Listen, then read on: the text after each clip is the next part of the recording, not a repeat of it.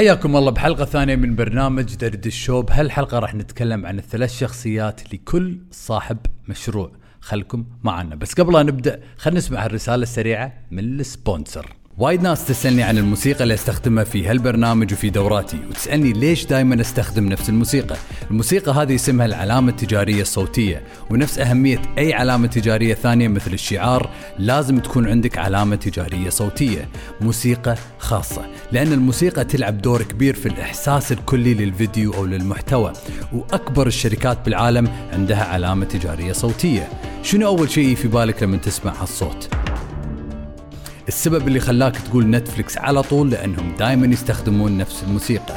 إذا كنت شخص مختص في صناعة المحتوى لازم تكون عندك موسيقى خاصة لعلامتك التجارية. وشركة ميوزك ريد ما قصروا معاي وسووا لي الموسيقى العجيبة اللي تسمعونها في هالبرنامج وفي كل المحتوى اللي قدمه قررت شركة ميوزك ريد تعطي كل مستمعين هالبرنامج خصم 20 من 100 كل اللي عليكم تسوونه إنكم تزورون الموقع وتستخدمون كود الخصم عيد 20 حياكم الله في برنامج درد الشو معاكم أخوكم عيد مجيبل وبهالبرنامج راح نسولف وندردش عن كل شيء يخص التسويق والمشاريع الأونلاين.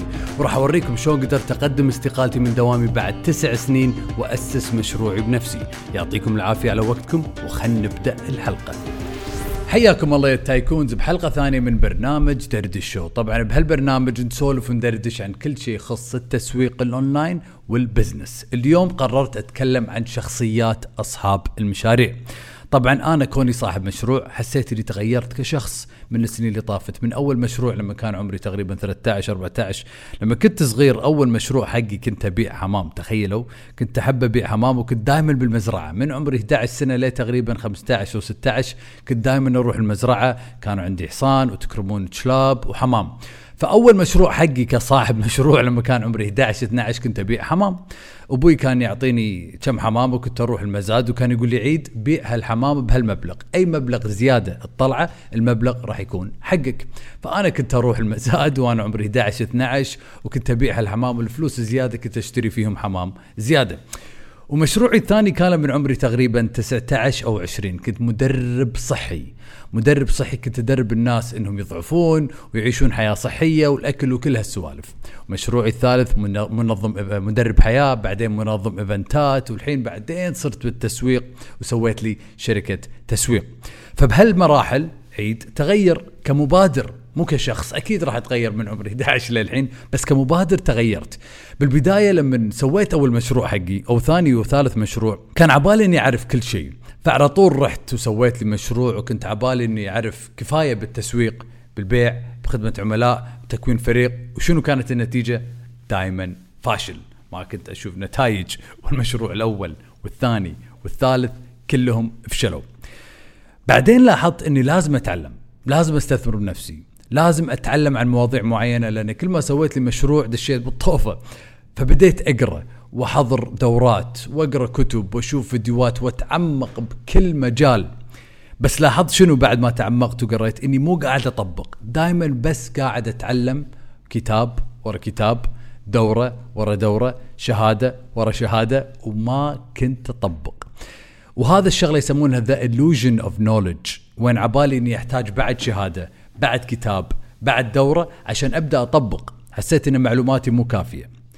وبعدين وصلت مرحلة وين ما قمت أحب أتعلم وايد وما قمت أحب أطبق وايد إلا إذا كنت أعرف شنو أحتاج أسوي الحين. وهذه المرحلة يسمونها active learning شنو يعني active learning يعني إني أتعلم بوعي. شنو يعني؟ يعني ما أحتاج أتعلم شنو راح أسوي بالخطوة السابعة أو الثامنة. قبل أتعلم شنو أحتاج أسوي بالخطوة الثانية أو الثالثة أو الرابعة.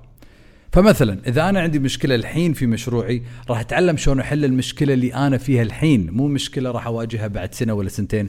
تخيل معي هالموقف. أنا الحين عندي فريق تقريبا ثمان أشخاص full time وشخصين أو ثلاثة.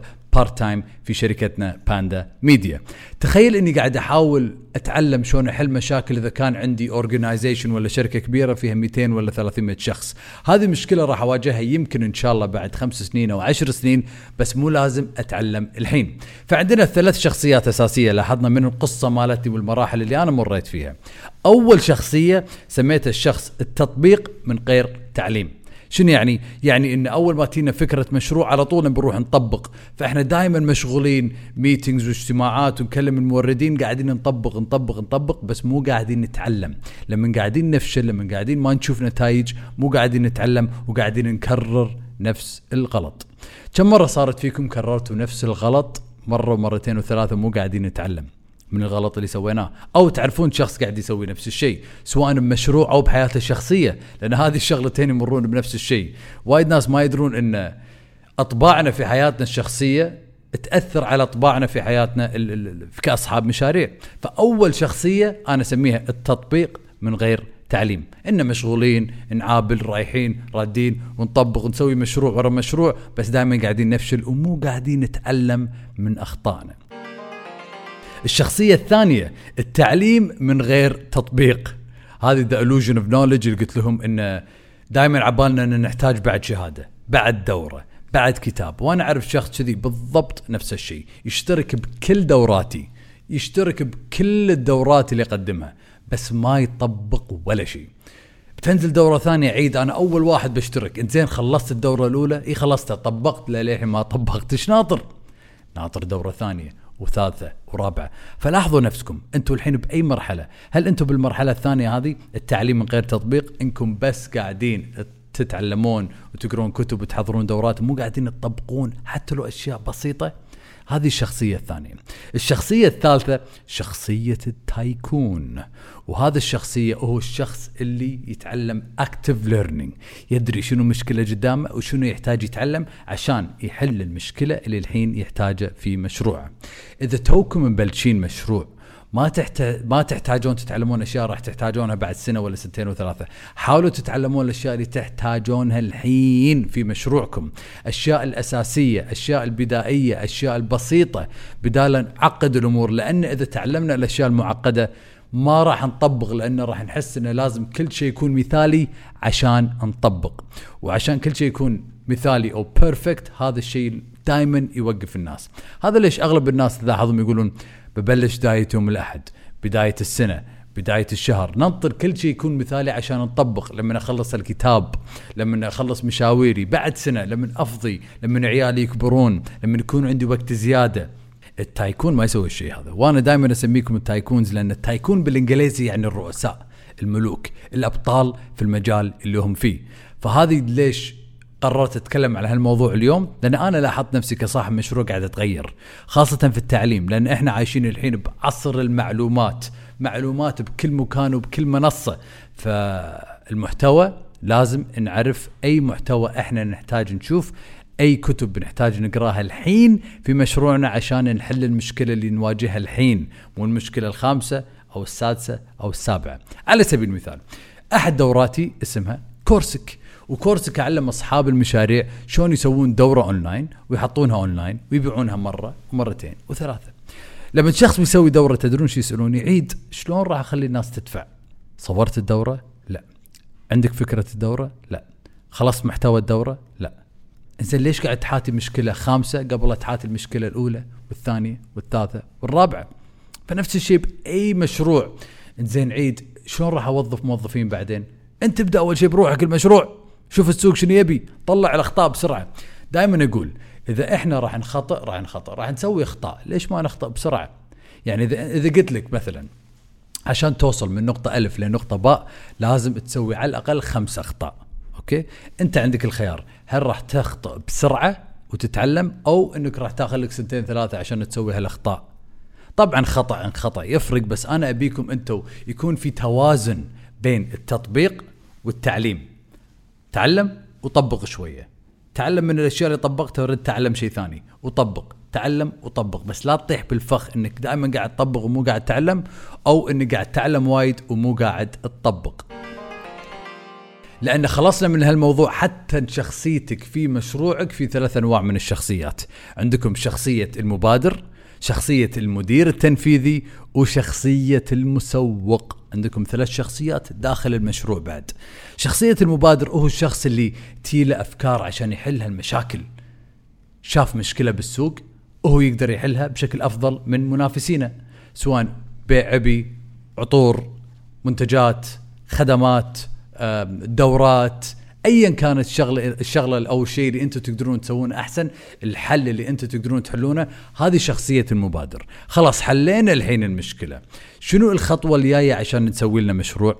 الشخصية الثانية هو المدير التنفيذي يسمونه CEO أو المدير التنفيذي شغله بالشركة شنو؟ بشكل مبسط to systemize ال process إنه يسوي systems في المشروع. إنه يسوي مثلا خطوات لكل أو SOPs يسمونهم standard operating procedure في كل مشروع. إنه يتأكد إن كل الأمور ماشية. وفي شخص قال لي مرة إن الشغل ال CEO أو المدير التنفيذي إنه يدرب ويحفز بس هالشيئين. يدرب الموظفين على ال systems وعلى كل شيء لازم يسوونه ويحفز الموظفين على انهم يكملون الشغل. والشخصية الثالثة في المشاريع هي شخصية المسوق. شخصية المسوق، المسوق شغله إنه أو شغلها إنه ياخذ الحل ويودي هالحل ويوصله للعميل في السوق. بس في وايد أصحاب مشاريع دائما يكونون مبادرين وعندهم أحلى فكرة وأحلى منتج بس هالمنتج مو واصل حق العميل ولا أحد بالسوق يدري عنه لأنه اختمص شخصية المبادر ونسى شخصية المسوق. إنزين عيد إذا أنا مثلا شاطر بالتسويق أكثر من إني أحفز وأدرب الموظفين خليك مسوق. إذا أنا شاطر في التحفيز والتدريب بس أنا مو شاطر بالتسويق وما أعرف أنا الأمور هذه علم النفس خليك في خانة المدير التنفيذي. وشخصية المبادر هذه شخصية دائما قاعدة تحل مشاكل في المشروع أو في السوق مرات شخصية المبادر صعب إنه يكون عنده شركة، ليش؟ لأنه دائما قاعد يشوف حلول ومو قادر يركز على شيء واحد. تي له فكرة يسوي له مشروع، وهو بنص المشروع وهو قاعد يأسس له تي له فكرة مشروع ثاني، يبي يسوي له شيء ثاني، تي له فكرة مشروع ثالث. أنا مع فريقي عندنا file اسم ال file الأفكار لأن أنا تيني خمسين ألف فكرة باليوم بسوي كل شيء. بس دائما مديرنا التنفيذي جان الله يعطيه ألف عافية دائما يقول لي عيد ركز هالفكرة راح نسويها بعدين. الحين لازم نركز على هذا الشيء. فكلنا نطيح بهالفخ وشيء طبيعي خاصة مع يعني ال social media وكل هالأشياء. نشوف فكرة اليوم نشوف فكرة باكر. مرات حتى نمل من الفكرة مالتنا إذا مو قاعدين نشوف نتائج وإذا ما في أشياء جديدة قاعد تصير في مشروعنا. مثلا إذا أنا فتحت مشروع عطور بعد ستة أشهر زهقت لأني ما شفت نتائج وما في تطور. بأي شيء بالدنيا إذا ما في تطور راح تزهقون وراح تملون بعد فترة. فكروا فيها. إذا أنتم دشيتوا نادي وتبون تنزلون وزنكم أو تبون تبنون عضل. بعد فترة ما شفتوا نتائج. شنو راح يصير؟ راح تزهقون وراح تملون.